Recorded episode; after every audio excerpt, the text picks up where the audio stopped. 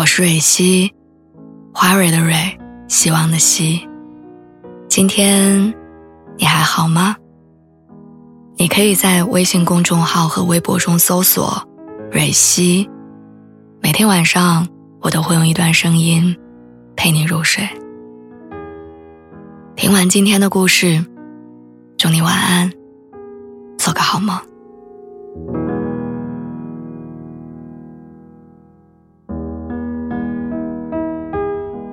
男朋友去年跟我提过结婚，我答应他会好好考虑，结果一考虑就是一年，甚至一年过去了，结婚这个课题我还是一个字都消化不了。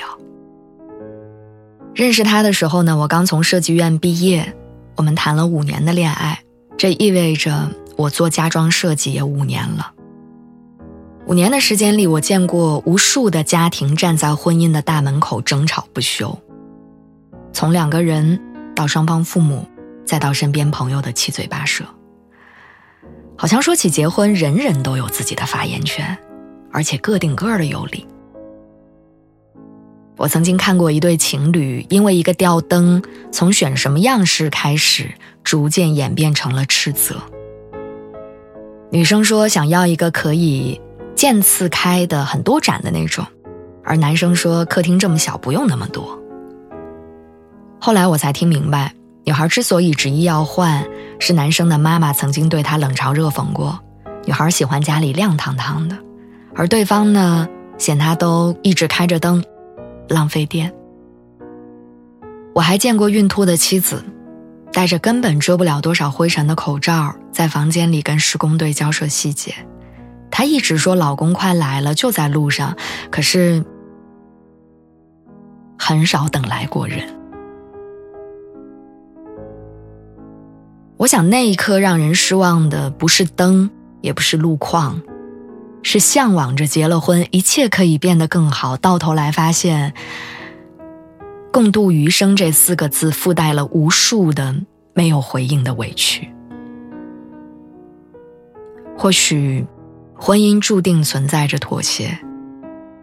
就跟装修房子必然要有取舍一样，那些关于人性利害、关于不想为任何人让步的自我，都在婚姻面前变质了。我恐婚，我怕我的一天三顿饭要在厨房里打滚儿怕鸡毛蒜皮的拉扯，还有受委屈的时候他不替我说话，也害怕困难来的时候，想依靠的那个人指望不上。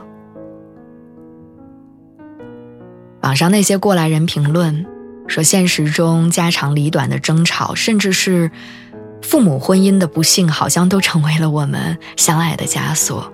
于是，很多年轻人跟我一样，一边享受着爱情的幸福，一边逃避着前路的辛苦。那天我跟他一块儿看《奇葩说》，主题就是关于恐婚的。看完之后，我们聊了很长时间，我发现。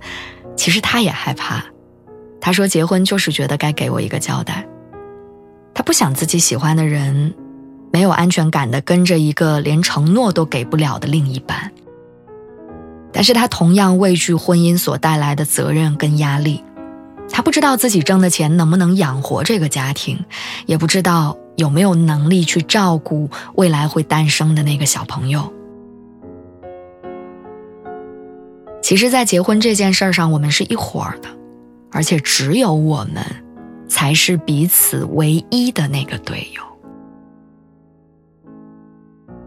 始终觉得，恐婚不只是一种自我保护，更是成年人面对重大抉择的时候难能可贵的谨慎。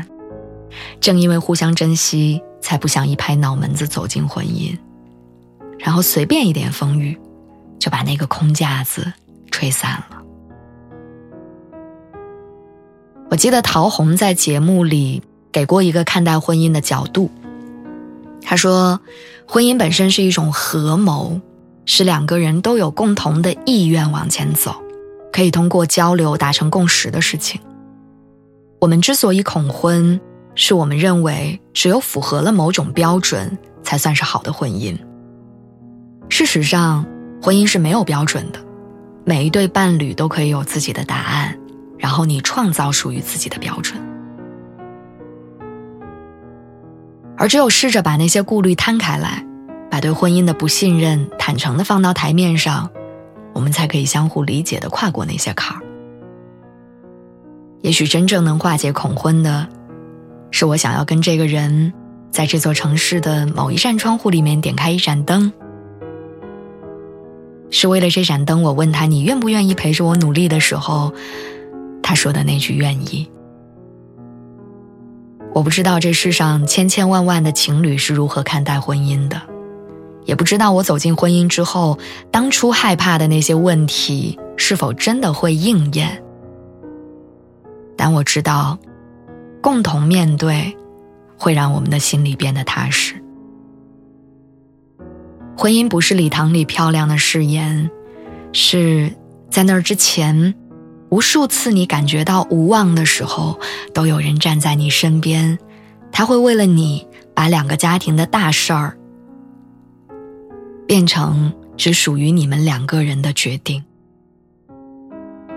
他会让你觉得，这一场克服恐惧的奔赴，其实也前所未有的值。